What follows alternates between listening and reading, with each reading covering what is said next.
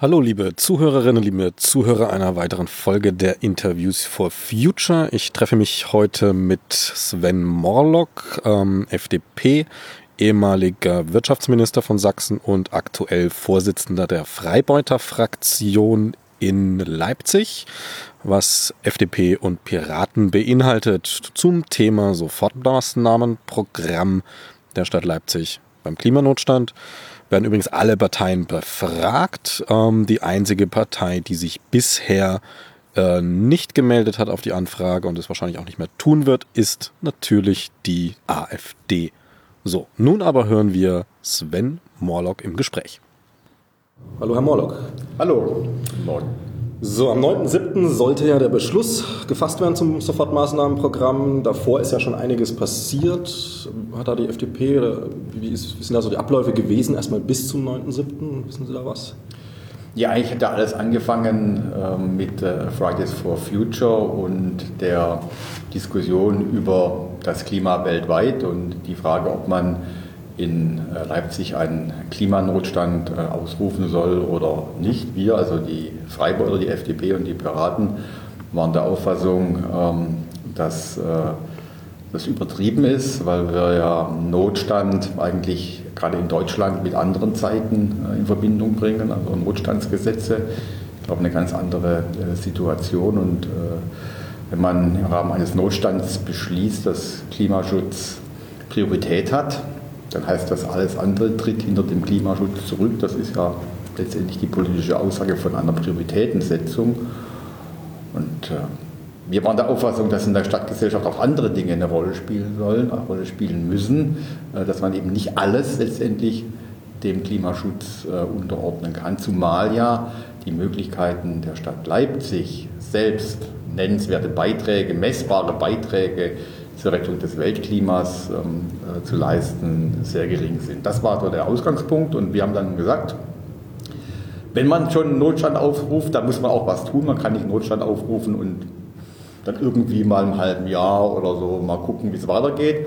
Und hat, hatten wir beantragt, dass letztendlich gerade beim Fahrzeugpark und bei den Dienstreisen äh, massive Einschränkungen äh, durchgeführt werden, nämlich dass Dienstreisen mit Fahrzeugen äh, ähm, äh, mit Verbrennungsmotor an Sondergenehmigung bedürfen, also im Regelfall untersagt sind und dass eben auch die Neuanschaffung von Fahrzeugen mit Verbrennungsmotor, also nicht umweltbetrieben, also ist mit Gas oder Ökogas, dass diese Sachen alle verboten sind und Einzelfallgenehmigungen durch den Stadtrat bedürfen. Das haben sie nicht ernst genommen in der Verwaltung. Und dann plötzlich, da uns die äh, ja, Grünen und die Linken unterstützt hatten, gab es dann eine Mehrheit dafür. Und da hat man jetzt auch wirklich eine Maßnahme beschlossen, die äh, doch innerhalb der Stadtverwaltung äh, für eine gewisse Unruhe gesorgt hat. Okay, also diese Maßnahme mit den Verbrennern für die ähm, Stadtflotte, sage ich jetzt mal kurz verkürzt, ähm, das ist auch konkret in dem Sofortmaßnahmenprogramm dann enthalten. Das ist nicht nur im Sofortmaßnahmenprogramm enthalten, das ist schon auf unseren Antrag hin bei dem Beschluss zur Ausrufung des Klimanotstandes beschlossen worden. Das ist also schon längst passiert. Das okay. gilt jetzt schon.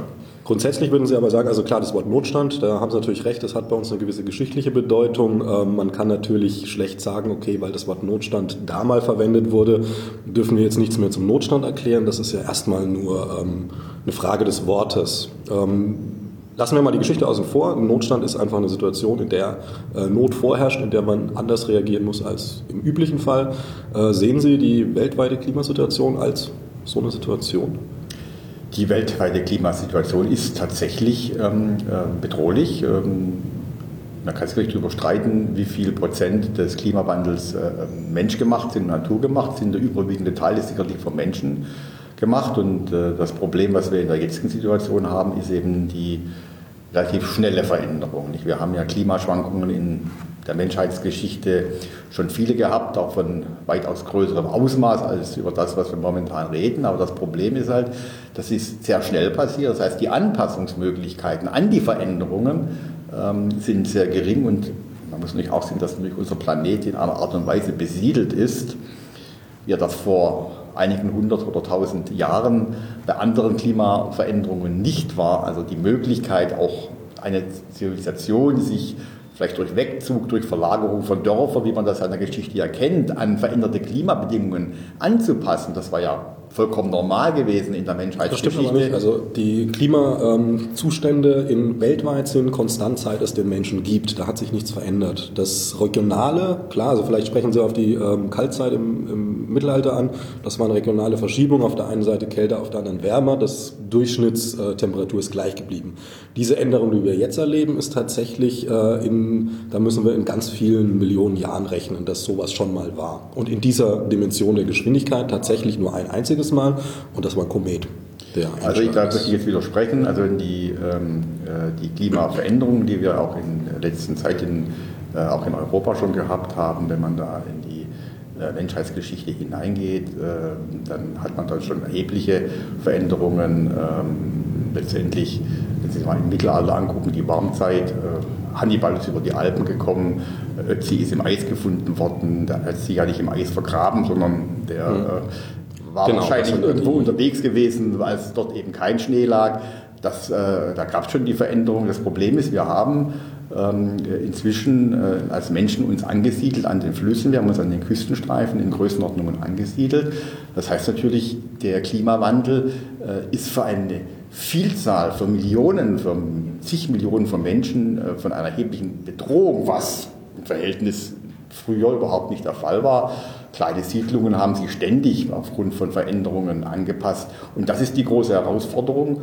Und deswegen unterscheidet sich eben dieser jetzige Klimamantel von dem, was wir in der Vergangenheit gehabt haben. Und deswegen ist er tatsächlich auch eine Bedrohung, auf die man reagieren muss. Natürlich haben Sie recht mit der Siedlung, dass das anders war. Aber tatsächlich, also da würde ich Sie bitten, Ihr Wissen aufzufrischen, ähm, diese Veränderungen, die Sie ansprechen, die Warmzeit zum Beispiel, wie gesagt, das waren Verschiebungen, weltweit gesehen Verschiebungen. Die Welttemperatur hat sich nicht verändert. Das passiert jetzt. Jetzt verändert sich die Welttemperatur insgesamt. Also ich sage mal so, vorher waren drei Flaschen auf dem Tisch gestanden, zwei links, eine rechts. Das hat sich verschoben. Heute stehen 20 Flaschen auf dem Tisch. Ähm, führt uns jetzt aber ein bisschen weit weg vom ähm, Thema. Äh, am 9.7. ist dann dieser Beschluss, sollte dieser Beschluss zum Sofortmaßnahmenprogramm geschaffen, ähm, gefasst werden. Das ist nicht passiert. Äh, warum aus Ihrer Sicht? Sie waren ja sicher dabei. Ja, das liegt einfach daran, dass ähm, ein Stadtrat ehrenamtlich tätig ist. Mhm. Stadträte haben alle einen Beruf, also die meisten zumindest haben Beruf, die arbeiten von morgens bis abends im Beruf und nehmen sich dann frei oder arrangieren sich mit ihrem Arbeitgeber, um dann eben die Termine, Stadtratssitzungen, Ausschusssitzungen wahrnehmen zu können. Und wenn man dann kurz vor einer Stadtratssitzung, also am Abend vorher, äh, umfangreiche Änderungsanträge bekommt für ein äh, äh Sofortmaßnahmenprogramm, dann überfordert das einfach die, die ehrenamtlich arbeitenden Woher Stadträte. Die kamen also teilweise von der CDU, die kamen in Neufassungen ähm, auch äh, von den Grünen. Aber da ist man dann als Stadtrat, äh, als ehrenamtlicher Stadtrat einfach überfordert. Das ist was anderes, wenn Sie im Bundestag sitzen oder im Landtag sitzen, da sind Sie wohl beruflich Politiker, da machen Sie von morgens bis abends nichts anderes. Aber wenn das eben im ehrenamtlichen Parlament äh, passiert, dann kommt man eben an die Grenze, muss man sich auch was mal durchlesen. Wenn man dann 24 äh, Seiten Synopse mit Änderungsanträgen auf den Tisch gelegt bekommt, dann geht das eben im Ehrenamt nicht mehr. Und deswegen äh, war ich sehr froh, dass man letztlich endlich dann darauf verständigen konnte, das eine Woche später zu machen. Und das hat sich ja auch gelohnt, weil viele Fragen, die ja offen waren, auch rechtliche Fragen, Verfahrensfragen, die so spontan gar nicht beantwortbar waren, waren dann alle klar. Es war dann zwar trotzdem ein ziemlicher Abstimmungsmarathon, aber eigentlich relativ gut durchstrukturiert und bei den meisten Punkten gab es dann ja auch relativ klare Mehrheiten. Das heißt, es also sind jetzt schon beim 15. Es war gar kein Dissensproblem gewesen, sondern es war einfach ein Problem, dass ehrenamtlich arbeitende Stadträte in der konkreten Situation mit, den, äh, mit der Vielzahl der Änderungsvorschläge und auch der, der Tragweite der Änderungsvorschläge überfordert waren. Das finde ich auch gut, dass Sie das nochmal erwähnen, weil das ist, glaube ich, sehr vielen Leuten gar nicht bewusst, ähm, dass man auf Stadtratsebene sogar tatsächlich ehrenamtlich arbeitet und ähm, dass die meisten Menschen tatsächlich auch noch einen Hauptberuf haben. Genau, die Situation mit wir hatten eine Stadtratssitzung gehabt an dem einen Tag, da kamen dann die Änderungsanträge lagen vor, da saßen wir dann im Stadtrat und die Stadtratssitzung ging bis abends um 19 Uhr und die Fortsetzung war am nächsten Tag 14 Uhr. Und dann frage ich Sie jetzt, wie soll jemand, der berufstätig ist, von abends 19 Uhr, wenn er am anderen Tag arbeiten ist, bis mittags 14 äh, Uhr in der Lage sein, sich mit den Dingen zu beschäftigen? Sehen Sie dahinter ein Manöver? Weil ich meine, das muss ja den Abgeordneten auch klar sein. Also die sind ja auch alle ehrenamtlich. Ich sehe dahinter kein Manöver, sondern ich denke, das ist einfach, ja, man, die Gremienarbeit ist eben schwierig. Auch Fraktionen haben Fraktionssitzungen und können eher Entscheidungen über Änderungsanträge erst treffen, wenn die Fraktionssitzung gewesen ist. Und wenn die halt erst zwei Tage vor Stadtratssitzung ist, dann kann die Entscheidung vorher nicht getroffen werden. Okay, Das ist alles ein bisschen äh, schwierig mit den ehrenamtlichen Abläufen, weil eben Leute auch nicht immer auf Zuruf äh, verfügbar sind. Also ich würde da jetzt kein, kein Manöver darin sehen. Das ist einfach so und geht das auch so, wenn man montags als Freibeuter Fraktionssitzung und da kommt es immer vor, dass wir halt am Montag einen Änderungsantrag in der Fraktionssitzung beschließen und dann wird er am Dienstag verteilt am Mittwoch ist Stadtratssitzung. Das sind dann die anderen, die Leidtragenden letztendlich. Ne? Nur von uns kommt dann halt nicht so viel. Nicht, wenn das immer ein Änderungsantrag ist und da irgendwo in einem Halbsatz ein paar Worte ausgetauscht werden, dann kann man das auch, auch äh, fassen noch. Aber nicht in der Größe und auch, auch mit den finanziellen Auswirkungen. Man muss letztendlich, wenn man was beschließt, das ja auch durchdrungen haben, wenn man verantwortliche Entscheidungen treffen möchte. Das ist richtig. Ähm, so, dann ist am 9.7. eben vertagt worden auf den 15.7. und äh, am 15.7. ist dann noch beschlossen worden, aber was ist denn zwischen dem 9. und 15.7. dann konkret so passiert? Also insbesondere ist passiert, dass es eine weitere Sitzung des Fachausschusses gab, äh, in dem ähm, also Umwelt und Ordnung, in dem wir solche Dinge äh, diskutiert werden. Und ähm, die Verwaltung hat eben äh, auch nochmal zu den verschiedenen Änderungsanträgen ihre Verwaltungsstandpunkte ähm, dargelegt. Es gab in dem Ausschuss, in dem ich selber nicht dabei war, also hat äh, unser Fraktionsmitglied, der Thomas Köhler, Mitglied im Ausschuss ist, gab es aber die Diskussion und es wurden auch Dinge nochmal besprochen und dann wurde auch deutlich, was, was kurzfristig eben umsetzbar ist. wir reden über ein Sofortmaßnahmenprogramm und was vielleicht auch nicht unzwingend in ein Sofortmaßnahmenprogramm hineingehört. Ähm, die Grünen waren ja dann bereit, bei einigen Punkten auch Prüfaufträge zu formulieren. Ich denke, das äh, war sicherlich auch ein Problem gewesen, dass wir ja über ein Sofortmaßnahmenprogramm geredet haben, also über Dinge, die man gleich und sofort umsetzt und nicht über ein Klimaprogramm der Stadt Leipzig, wo man, sag ich mal, mittelfristige Ziele formuliert. Da hätte man viele Dinge, die heute ähm, die damals äh, als Antrag gestellt wurden, die jetzt Prüfaufträge sind, hätte man natürlich als Zielstellung ein Klimaprogramm der Stadt ohne Probleme aufnehmen können. Hm. Aber als Sofortmaßnahmenprogramm quasi na, ab nach der Sommerpause gilt, sind die Dinge dann halt ein bisschen schwierig. Okay. Äh, was hat denn die FDP konkret äh, in der Zeit zwischen 9. und 15.07. dem Programm an Inhalt beigesteuert oder vielleicht auch andersrum dafür gesorgt, dass rausgenommen wird? Haben Sie da ein paar Beispiele?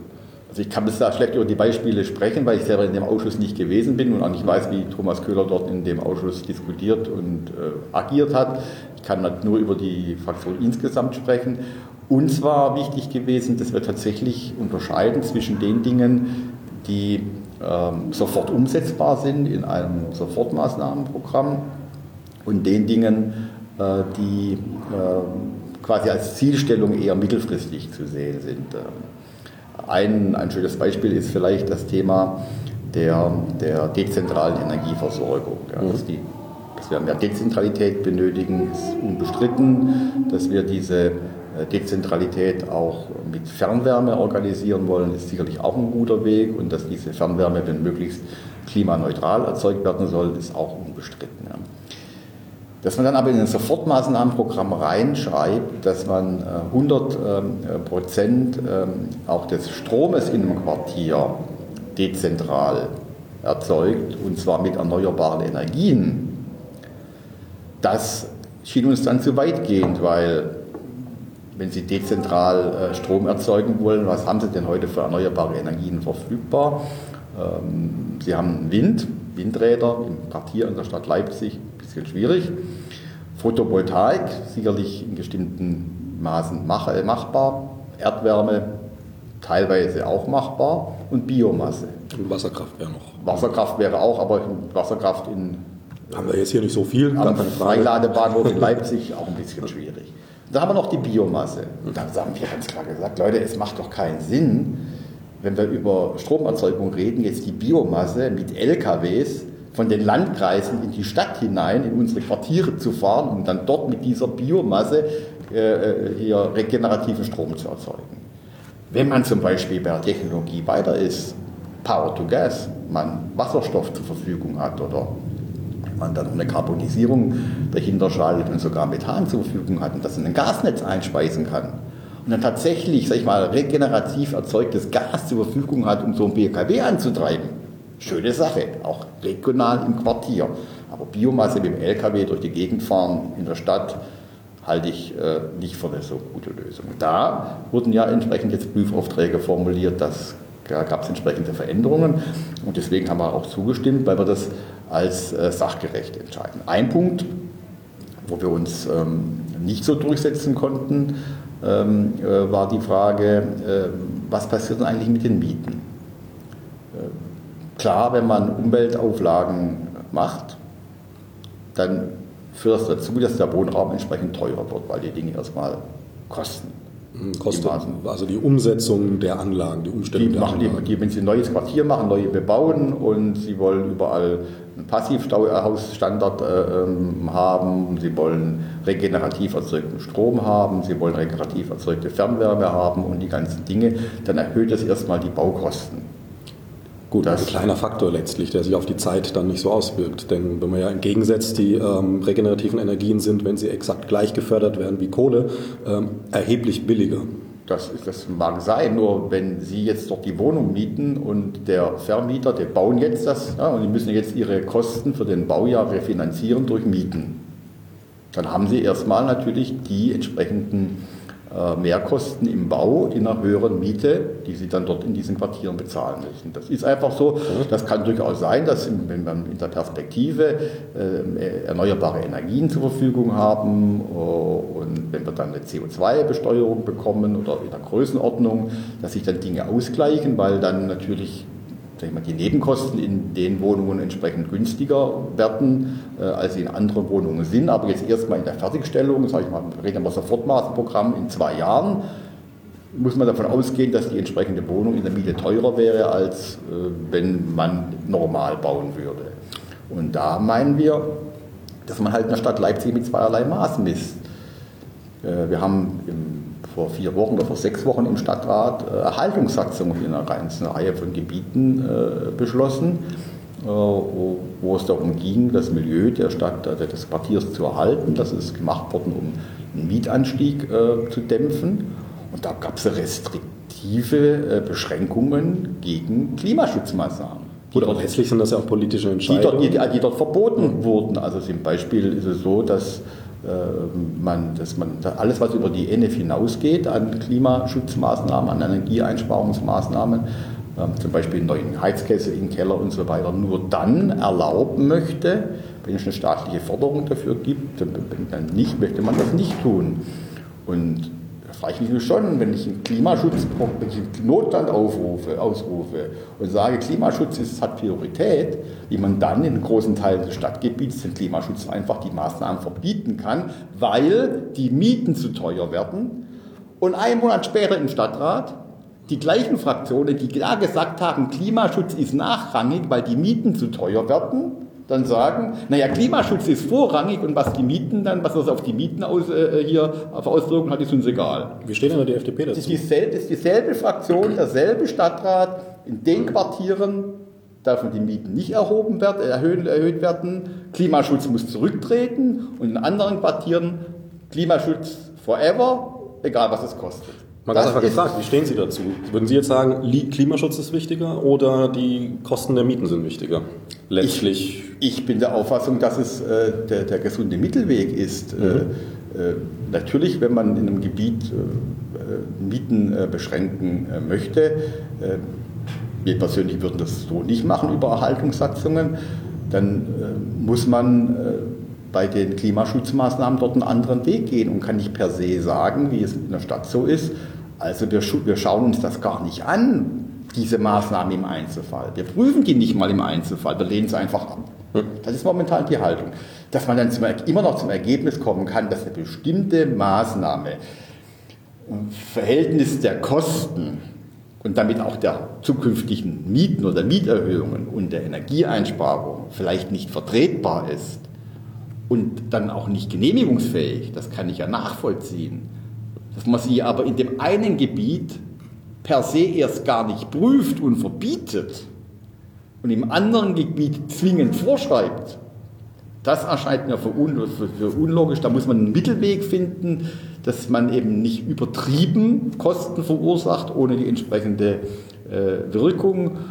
Und dass man auch in den anderen Gebieten eben das Ziel, Mieten in der Stadt Leipzig in einem, äh, in einem vertretbaren Umfang zu halten, nicht aus dem Auge verliert. Gut, aber da kommen wir das jetzt sehr ja weit. Gerade ja Mietgeschichten. Das ja, aber das gehört aber damit dazu. Ich, es gehört dazu, ist aber ein Teil, was jetzt zu weit führt ähm, in dem Man muss das Rahmen. insgesamt sehen und wir haben eben ein Sofortmaßnahmenprogramm mhm. und das ist eben das Problem, weil die Maßnahmen ja dann ab sofort gelten. Das was ist genau das, was ich zu Beginn sagte zum Thema Klimaschutzprogramm. Wenn sowas als Zielstellung in die Entwicklung äh, praktisch neuer Quartiere äh, aufgenommen wird, die wir in fünf Jahren äh, entwickeln, keine Frage, da kann man sich drauf einstellen. Also man kann verkürzt sagen, das ist im Sofortprogramm falsch, wäre aber grundsätzlich wir haben jetzt. Wir haben jetzt drei große Baugebiete, mhm. die wir gerade entwickeln. Das ist äh, das Freiladebahnhof, das ist der Bayerische Bahnhof, äh, das ist äh, westlich des Hauptbahnhofes.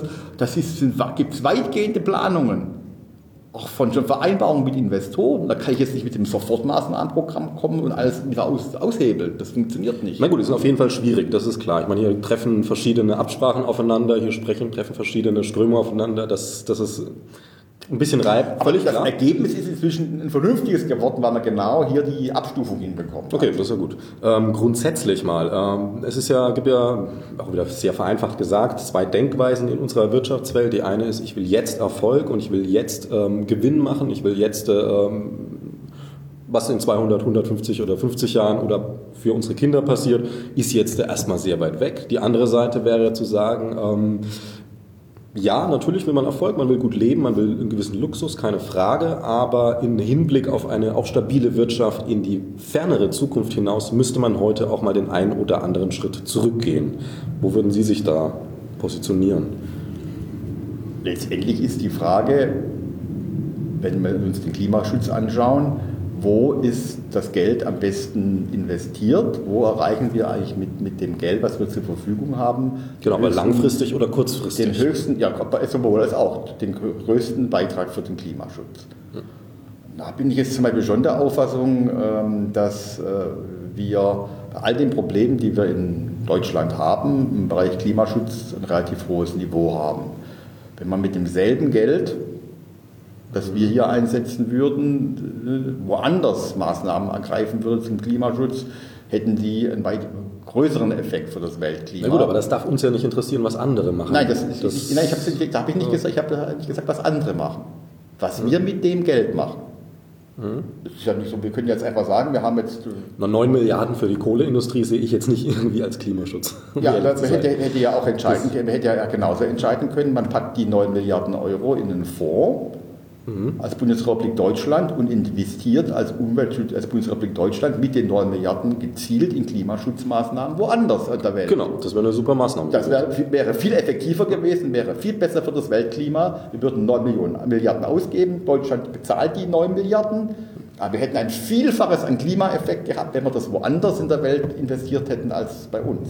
Zumal wir auch in die falsche Richtung investieren. Also es ist ja nicht nur so, da, dass wir jetzt Windräder in Deutschland bauen, wo es keinen Wind gibt mit 9 Milliarden, sondern wir geben es der Kohleindustrie, die eine Industrie ist. Also meine Steuergelder gehen in eine Industrie. Wir bauen die Windräder auch da, wo es wenig Wind gibt. Ich weiß ja, wie die, wie die, die Diskussionen äh, damals waren um, um die Förderprogramme. Mhm. Ähm, jeder wollte im Prinzip Windräder haben, jeder wollte Windradförderung haben. Da gab es die Diskussion zwischen Baden-Württemberg ähm, und Norddeutschland, wie hoch die Fördersätze sind. Und da gab es dann abgestufte Fördersätze. Also die, der, die Windenergie in Baden-Württemberg wurde deutlich höher gefördert als die Windenergie in, in Niedersachsen. Mhm. Einfach deswegen, weil sie sich sonst nicht rechnen würde, weil wir haben halt mal in Baden-Württemberg ein Gebirge in der Nord-Süd-Richtung, nämlich den Schwarzwald, das bisschen den Westwind abhält.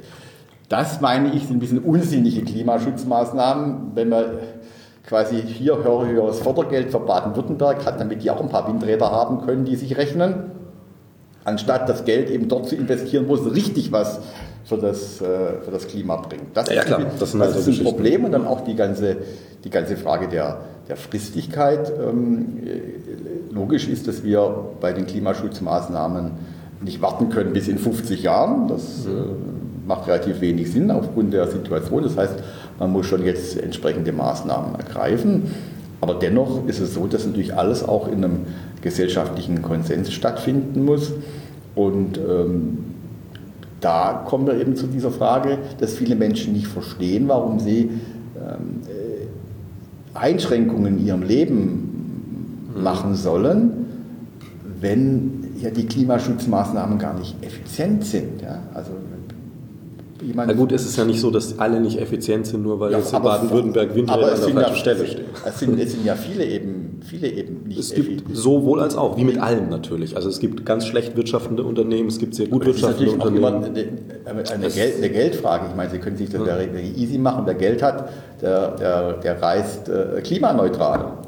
Ich sage, ich kann, da können Sie, jeden, jeden, können Sie alle 14 Tage nach New York chatten und dann zahlen Sie eben äh, entsprechendes Geld für die entsprechenden Fonds und dann können Sie mit einem guten Gewissen klimaneutral durch die Welt chatten. Mhm. Ja. Ganz interessanter ja, Punkt. Das definitiv. ist die Frage, deswegen ist es eben auch eine soziale Frage und da muss man diese Dinge eben auch mit berücksichtigen. Finden Sie es dann genau in dem Punkt wichtig, dass man ähm, die Subventionen ändert? Weil es ist ja definitiv auch eine soziale Frage, ob meine Energieversorgung grün ist oder nicht. Also auch da ist Geld die Frage, was allerdings nicht daran liegt, dass äh, grüne Energie teurer wäre, sondern dass sie viel weniger subventioniert wird. Also jetzt mal eine grobe Rechnung, wenn ich 10 Euro zahle an Strom ähm, und das geht an, an, an, äh, an, an irgendwie äh, Kohlekraft, dann zahle ich zahle ich 3 Euro an die Kohlekraft und 7 Euro an den Staat.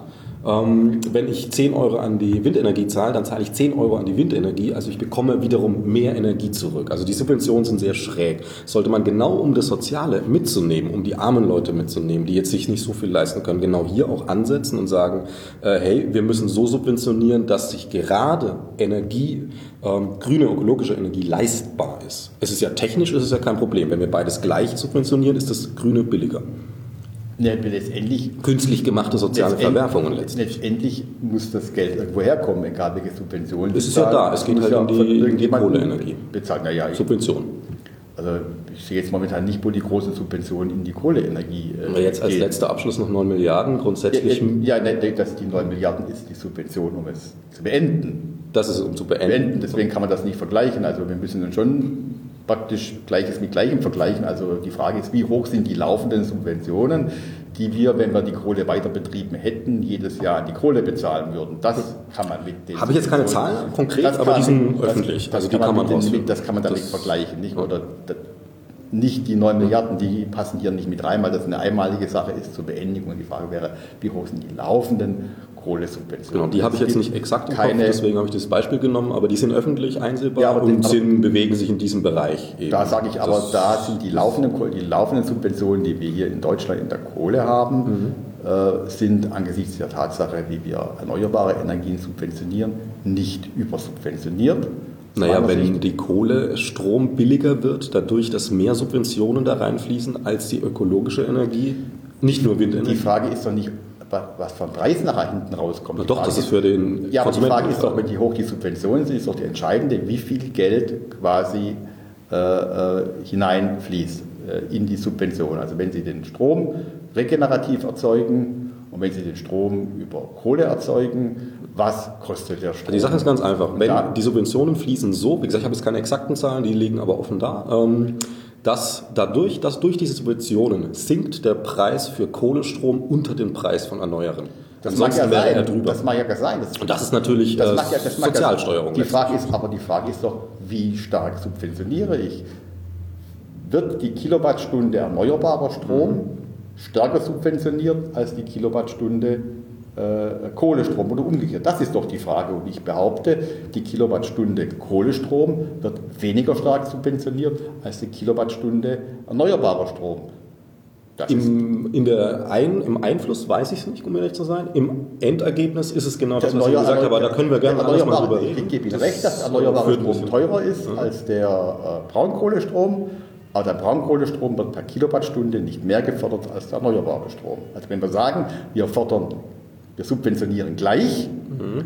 dann müssten wir die Subventionen entweder bei der Braunkohle erhöhen oder bei den erneuerbaren Energien absenken. Das, das also hat aber, das ist nicht die Frage, ob das der politische Wille ist, aber müssen wir mhm. Diskussion eben entsprechend fair bleiben, wenn man diese Beträge äh, mit berücksichtigt, weil äh, in, in die äh, ähm, erneuerbaren Energien, äh, Windkraft also, oder auch Photovoltaik, fließt da hinein, dass äh, was der Staat an direkten Subventionen gibt, aber auch an, an, den indirekten Subventionen, die wir ja alle über den Strompreis bezahlen. Ja, bei der Kohle auch. Das ist ja überall der Fall.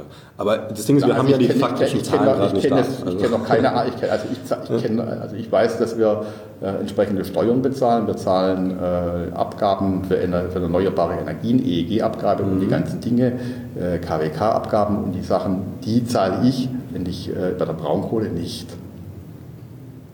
Das mal klar. Wie gesagt, wir haben ja beide jetzt die Zahlen nicht exakt da. Ähm, wir können das Thema gerne noch diskutieren. Also fände ich auch interessant, weil Sie da auch sicherlich einiges mitbringen. Aber die Frage ist wirklich, es geht darum, dass wir Subventionen ähm, äh, wenn wir argumentieren, Gleiches mit Gleichem. Äh, genau. Also ich bleibe bei der Behauptung, dass die Subventionen so angelegt sind, dass ähm, Kohle billiger ist als Erneuerbare für den Konsumenten. Von den Konsumenten, das ist richtig. Und dass das ein äh, sehr großes Problem ist, was aber natürlich jetzt auch... Und wenn man jetzt das ändern möchte, könnte man äh, eben... Anders subventionieren. Könnte man eben, müsste man die entsprechende... Ähm, äh, Subventionen bei den erneuerbaren Energien erhöhen und bei den Kohle wird eigentlich fast nichts laufend subventioniert. Ähm, dann müsste man äh, ja, das eben aus dem Staatssäckel bezahlen, müsste ja jemand bezahlen. Frage ist halt wer. Ja, da müsste man jetzt wirklich genaue äh, Listen da haben, genaue Dann ist die Frage, die Frage. soziale Frage, wen belastet man äh, damit? Naja, also das Ding ist, dass ähm, wenn ich das über die, wenn ich unterm Strich ist ökologischer Strom in der Erzeugung, in der Haltung der Kraftwerke und im, ähm, ja, in diesem entscheidenden Punkt, wo das Geld hinfließt, eben billiger als Kohle. Die Kohlekraftwerke sind teurer, das Erzeugen, das Rausholen der Kohle aus der Erde ist teurer äh, als ähm, das, das Einzige, was momentan teuer ist, ist natürlich das Umstellen von zu. Das, da widerspreche ich ganz massiv, mhm. weil es gibt keine Kohleförderung. Die Steinkohle, die wir. Äh Na, jetzt ging es ja nur um den Preis, also teurer. Ja, Egal wer ja, es bezahlt. aber das meine ich, ist teurer. Und dann muss ich sagen, es muss dann jemand entscheiden, wo es herkommt. Und wenn man Kohle dann, ist teurer. Wenn, also Kohle, ein Kohlekraftwerk zu bauen, die gleiche Menge an Strom aus Kohle zu holen, ist teurer letztlich sie ist, als aus äh, erneuerbar. nicht. Da müssen wir uns, glaube ich, nochmal unterhalten, wenn wir konkrete Zahlen Weil auf dem Tisch haben. Es gibt das laufende Steinkohle. Wenn Sie Steinkohle aus Australien hierher importieren und ja. damit ein Steinkohlekraftwerk betreiben, was natürlich wird, ziemlich unsinnig ist. Ja, aber es wird nicht gefördert, es wird nicht subventioniert.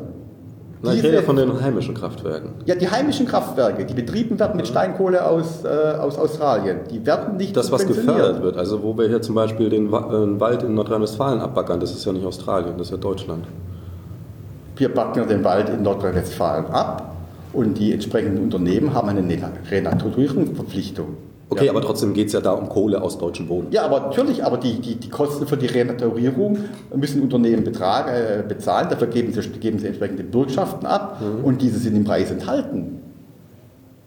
Sie können ja nicht jetzt, dass die DDR-Hinterlassenschaft, äh, die wir jetzt praktisch mit Staatsgeldern, mit Milliarden, mit zig Milliarden äh, in den Braunkohlegebieten der DDR wieder in Ordnung gebracht haben, mit dem vergleichen, was an Auflagen vorhanden ist und was auch jetzt die Braunkohleunternehmen in der, DDR, in der ehemaligen DDR bezahlen müssen, an Rücklagen bilden lassen für die Renaturierung der Tagebaue. Das Mal, ist ja in den Kosten super spannend. Ähm, das Problem ist, dass wir tatsächlich hier zwischen mehr Meinungen hin und her pendeln, weil wir die ja, Daten nicht da haben. Das Problem ich ist, würde Ihnen vorschlagen, das dass Problem wir das ist, dass Thema Sie eine Behauptung aufstellen und auf einer Behauptung weiter argumentieren. Und naja gut, die Behauptung, die Behauptung ich behaupte ich einfach, ehrlich, die Aussage, genau, wir behaupten Kohle, ja beide. Die, Kohle, die Aussage Kohlestrom ist äh, stärker subventioniert als erneuerbarer Strom, ist schlichtweg falsch. Und deswegen ist natürlich auch alles, was Sie an Fragen. Genau. Haben Sie die Zahlen dazu da? Die habe ich nicht da. Sehen Sie, ich habe sie auch nicht da. Aber dann unterhalten wir uns Thema gerne mit uns. Das ja, genau. Weil macht das keinen Sinn, wenn wir dann Dissens haben über diese, über diese Fragestellung, darauf weitere äh, Argumente oder aufzubauen, weil das natürlich von der Bewertung dieser einzelnen Frage abhängt. Genau, das wäre mein Vorschlag, dass wir sagen, hier kommen wir jetzt nicht weiter, weil wir beide nur behaupten können. Beide sind wir uns sicher, dass wir die Zahlen grob im Kopf haben, aber haben jetzt eben faktisch nichts da. Da ähm, wenn wir jetzt nicht weiterkommen, das wäre jetzt ein Vorschlag, tatsächlich ähm, wird es auch eine Podiumsdiskussion geben im August äh, zu so einem Thema, also das sind Sie herzlich eingeladen. Ähm, ich würde jetzt nochmal zum Abschluss weder auf Sofortmaßnahmenprogramm noch auf Klimapolitik, Umweltpolitik zurückgehen, sondern ganz einfaches Ding. Ähm, der Podcast, der ja über das hier läuft, ist eigentlich gedacht, um weniger Politiker zu befragen, sondern Naturforscher, Klimaforscher, Wissenschaftler. Und da ist mir was sehr Interessantes aufgefallen. Sei das jetzt die Katharina Fabricius aus Australien, sei das ähm, der Christian Wild aus Bremen, sei das sonst wer irgendwo. Wen man auch immer nimmt, sei das Bienenforschung, Insektenforschung, sei es Korallen, sei es äh, Umwelt, irgendwie Amazonas, eigentlich völlig egal. Ähm, auf die Frage, wie kamen Sie eigentlich dazu, sich jetzt, also zum Beispiel Randolph Menzel, äh, Bienenintelligenz, wie kam es dazu, dass Sie sich so für die Bienenintelligenz äh, interessieren? Die Antwort unisono ist immer die gleiche, ähm, eine Kindheitserfahrung. Eine saß, saß am Wasser, hat nicht die Schiffe, sondern die Fische angeschaut. Eine andere saß irgendwie bei den Käfern, hat sich die angeschaut. Äh, würde mich jetzt einfach mal interessieren, je nachdem, wie Ihr Bezug zur Natur ist, äh, woher der auch kommt. Also ich habe jetzt nicht einen speziellen Bezug oder ein spezielles, äh, sag ich mal, Kindheitserlebnis. Ich bin jemand, der sich gerne mit der Natur bewegt, äh, auch um Sport zu machen, joggen zu gehen, äh, Fahrrad fahren. Also ich gehöre nicht zu denen, die, wenn sie ins Sportstudio gehen, dann auf dem Laufband sind. Ich gehe zwar auch ins Sportstudio, aber äh, Laufen ist für mich dann was in der Natur, das Naturerlebnis, die frische Luft. Ich habe da auch keinen Kopfhörer, um Musik zu hören, sondern mich geht es dann schon, die Natur zu erleben, äh, Vögeln äh, zwitschern zu hören. Das ist für mich Naturerlebnis und äh, das genieße ich auch. Und das ist also ist mein Bezug. Ich habe ein Schlüsselerlebnis, dass ich jetzt zum, zum Klimapolitiker geworden bin, würde mich als, auch, auch nicht als solcher bezeichnen, aber natürlich ist für mich das, das äh, Leben der Natur schon eine ganz wichtige Angelegenheit. Haben Sie da vielleicht ein Beispiel, wo Sie das besonders intensiv erfahren haben? Irgendein Naturmoment? Ja, also, also ich finde immer Naturmomente ähm, ganz, dann besonders intensiv, wenn sie auch mit einer körperlichen Anstrengung verbunden sind. So, also, wenn man, also also da erleben Sie ja dann eher die körperliche Anstrengung. Ja, aber das ist aber das, das Also ich meine, das ist tatsächlich passives Erleben. Nee, nicht. Nee, das ist schon aktiv. Ich finde, für mich ist, mhm. hat, hat Natur schon was auch was Aktives zu tun. Also nicht, ich, ich sitze da, ich sitze in meinem Liegestuhl auf der Wiese oder am mhm. Strand, was ja auch Natur ist. Beobachte den Schmetterling. Sondern für mich hat schon Natur was mit, mit ja auch äh, Erleben, sich erarbeiten, kennenlernen zu tun. Man mhm. genießt das, man hat neue Blicke, also ich nehme Natur, also gerade in den Bergen besonders bewusst wahr, weil man eben den, beim Wandern in den Bergen, das schon auch mit einer gewissen körperlichen Anstrengung mhm. verbunden ist. Äh, man geht auch in Serpentinen, hat den das ergeben, dass man immer neue Blickfelder hat. Nicht? Wenn Sie irgendwo eine Ebene entlanglaufen am Strand, dann sehen Sie stundenlang immer dasselbe. Das ist in den Bergen was ganz was anderes. Ein ästhetisches neuen, Erlebnis auch. Diese neu, genau, ästhetische Dinge, das finde ich eine tolle Sache. Ist man müde, dann äh, setzt man sich hin, weil man ein bisschen Verschnaufpause braucht und ja, dann kann man, wenn das Wetter schön ist, sowas richtig in sich aufsaugen. Genau, das sind so die Aspekte, auf die ich hin, hin will, nämlich dieses, ähm, wenn man wirklich da sitzt, gerade mal aktiv nichts tut, sondern, sondern das wahrnimmt, was um einen rum passiert. Und klar, man, wenn man jetzt auf der Autobahn sitzt, dann nimmt man natürlich wenig Natur. Aber ich aber für mich ein anderes Wahrnehmen, als wenn ich jetzt ich, mit dem Auto äh, irgendwo hinfahren ja, würde ja, zum, zum Aussichtspunkt und dann aussteige und mich dorthin setze, ist für mich das das Naturerlebnis, das wahrnehmbare Erlebnis was anderes, als wenn ich da ein bisschen müde bin und mir den Schweiß von der Stirne wische und ha, mich da hinsetze, dann, dann nehme ich das, die Natur anders wahr. Genau, das sind ja ganz einfache Prozesse, weil man halt einfach eine Anstrengung, Entspannung, genau. Bogen dann, und dann in der Entspannung ist man empfänglich. Danke, die ist ganz besonders. Okay. Und irgendwelche Tierarten, muss ich sagen, die sind Sie, finden Sie sehr reizvoll, vom Fisch zum Insekt zum Säugetier? Habe ich jetzt, äh, Haben Sie Tiere zu Hause? Ich habe keine Tiere zu Hause. Das liegt daran, dass ich äh, Allergiker bin und okay. gegen ja. viele Dinge äh, allergisch bin und äh, da etwas aufpassen muss, äh, hm. wenn äh, Dinge sind. Katzenhaar und so weiter. Schlimm Sachen. Okay, Herr Moloch, ja, dann danke ich Ihnen erstmal fürs Interview Bitte. und wünsche Ihnen die nächste schöne Wanderschaft. Das ist ja jetzt Sommer, vielleicht kommen Sie noch mal dazu. Ja, ich, ich habe jeden Urlaub auf einer Insel vulkanischen Ursprungs, wo man dann auch genau das tun kann, nämlich sich bewegen kann, mal ein bisschen berghoch, ein bisschen runter, schöne Aussicht. Da freue ich mich drauf. Das ist schön. Ja, dann herzlichen Dank. Alles Gute.